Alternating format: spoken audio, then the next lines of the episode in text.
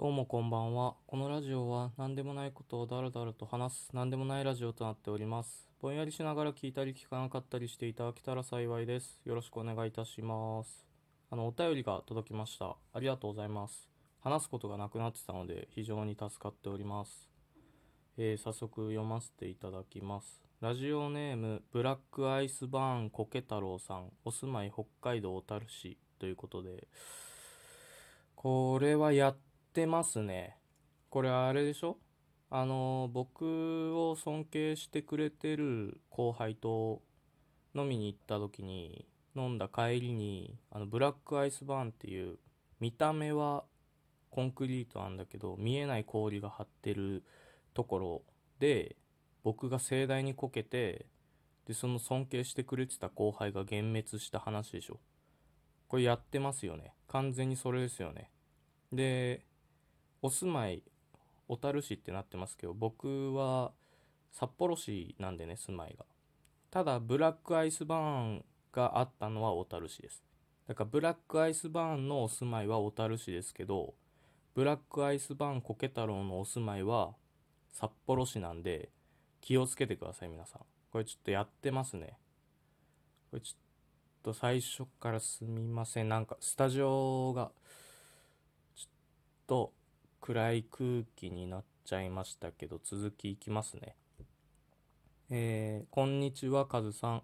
いつも楽しくラジオを聞いており、最近では夜ご飯を作りながら、ゲームをしながら、車を運転しながら、数の数え方を聞いています。ありがとうございます。えー突然ですが、僕は人の話への相槌や返しがとても苦手です。特に会社の上司とか偉い人と話すとき、めちゃくちゃ気の利かない返しをしてしまうことが多くて、結構真面目に悩んでいます。わかるわ。緊張しちゃうんですよね、偉い人とかと話すと。なんか何言っていいかわかんないというか、無難に返さなきゃなみたいになっちゃうんですよね。で、それで、えっと、そうですね、なるほど、確かに、あはは、みたいな返しばかりで、話がいまいち盛り上がらない感じで終わってしまいます。カズさんは人への相槌や返しで工夫していることや気をつけていることなどありますか？あったら教えていただきたいです。ブラックアイスバーンコケ太郎より。じゃあ、ブラックアイスバーンコケ太郎は僕なので、あなたはブラックアイスバーンコケ太郎の知人ですから。ちょっとこれだけはちょっとはっきりさせておきたいっていうところでお願いしますね。で、えーっと、まああれですよね。偉い人とか目上の人と話すときにどういう相槌を取ればいいかっていう話ですもんね。なんかちょっと前に友達にも同じ相談をされて、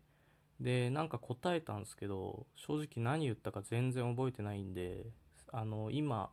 ちゃちゃっと考えたところ軽くまとめたので、それ話しますね。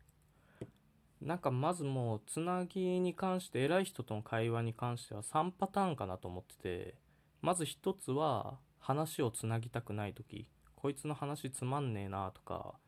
なんか普通にちょっと話してるぐらいだったら作業したいなみたいな感じの時の場合とかは、あの、同じように、なるほどとかそうですねみたいな単発の回答で OK だと思ってます。で、なんかそれでも話したい人はこう一人で話し始めてまた勝手につないでくるから、なんかそういう時とかちょっと強気で、へーとか言っちゃいますね。先輩でも。うん。で、それでこうまあ切る方向に持っていくっていうか。で、まあそれが1個。で、あと2個は話をつなぐに関しても2種類あるかなと思ってて1つは話をつなぎたいけど尺が短い時例えばちょっとした移動の途中だったりこう分かれ道の直前に始まった話とか改札が別方別の方でその直前に始まった話とかの時とかはとりあえずオーバーにリアクションする。なんかオーバーにリアクションしてたら割となんかどうにかなるんで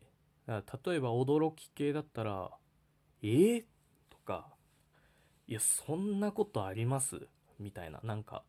マジで驚いてる感を出すで納得する系だったら「あーなるほどつってこうやってこうなるほどをゆっくり言ったら納得してる感じになるからそれをやるかなで具体的なので考えてたらなんか今どういう話あるかなとか考えてたんですけどあの例えば先輩が味の深みとかって結構日本人が敏感なだけで外国の人ってあんま分かんないらしいよみたいな言ってきた時とかは「えー、えそれ初めて聞きましたね」とか「いや全然イメージつかないですけどね」みたいななんかちょっと喋る。そういうでまあそれこそ驚きの感じも含めたり納得の感じも含めたりしたらなんとなく返してる感じになるからああなるほ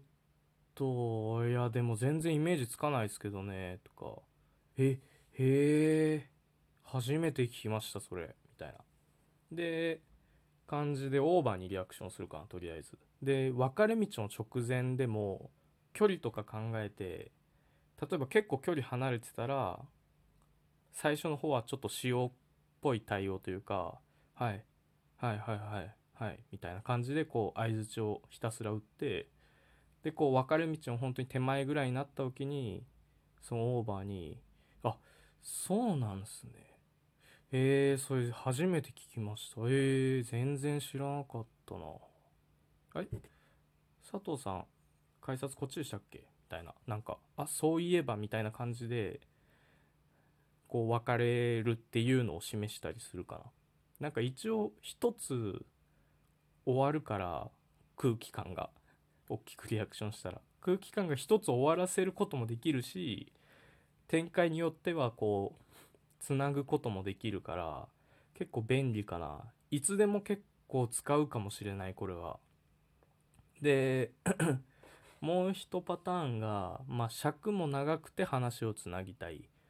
つながなきゃいけないな長時間移動で一緒だったりとか。そういう時とかまず1個はこれ結構難しいんだけど一番簡単なのはオウム返し。オウム返ししたら向こうが広げてくれる可能性がある。だからその外国の人って味の深さとかわかんないんだってみたいなこと言われた時とかにへえあ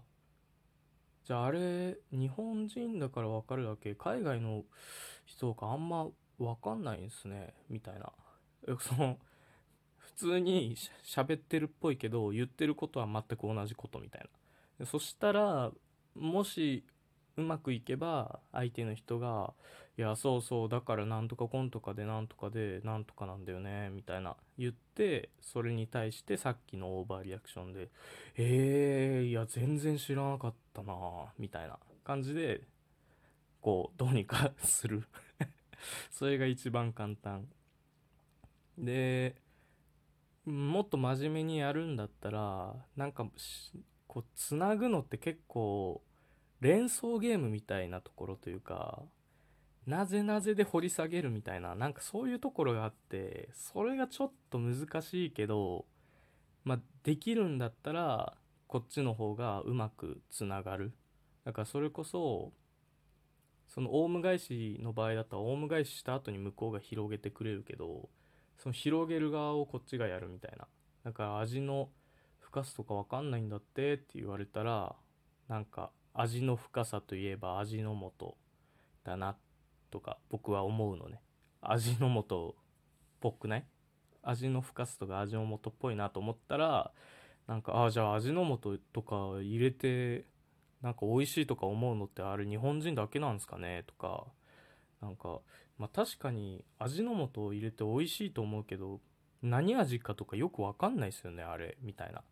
感じで広げたりあとなんだろう味の深さ。ラーメン？でラーメンだったらあじゃあ日本で人気のラーメンとかも海外行ってもあんま売れなかったりするんすかね？みたいな。なんかあれ美味しいと思ってんの？海外の人あんま思わないんすかね？みたいな感じとかでなんか向こうにボールを投げちゃうのができたらそれをやるかな。うん。あと今回の例で言えば僕は海外に住んでたからなんかその時の経験とかあるかどうかをこう自分の中で探してあれば出すみたいな。あそういえば海外いた時いたんすけどこうこうこうでみたいな。なんかそういう感じでやってるかな。だからなんかこう先輩が後輩に後輩と喋る時って話聞いてもらいたい時だと思うんだよね基本的に。だからこう聞いてるよ聞いてるよって感じを結構出していくのが大事なのかなって僕は思ってて。だからもう普通に僕はこう喋ってる間とかも結構大きめのリアクションというかうんうんはいはいはいはいはいはいはいみたいな。いやなちょこうやってやったらちょっと嘘くさいけどでも本当にはいああはいはい。あじゃあそれであなんとかってことなんですねみたいな。ちょっとしたオウム返し入れてでそうそうそうってなってそれでこう向こうが話し続けてはいはい。ええああはいはいはいはいはい。あへえそうなんすねみたいな感じでなんかねリアクションというか話を聞いてますよって感じを出したら多分何でもいいと思う。と思うんですよね。なんか僕はそういう感じでやってるかな。うん。参考になればいいですけどどうですかね。ちょっと抽象的だった気もするんですけど時間も迫っているのでこの辺にしようかなと思っております。まあ大きいリアクションを取ったら先輩とかは喜んでくれるっていうことを覚えておきましょう。ブラックアイスバーンコケ太郎でした。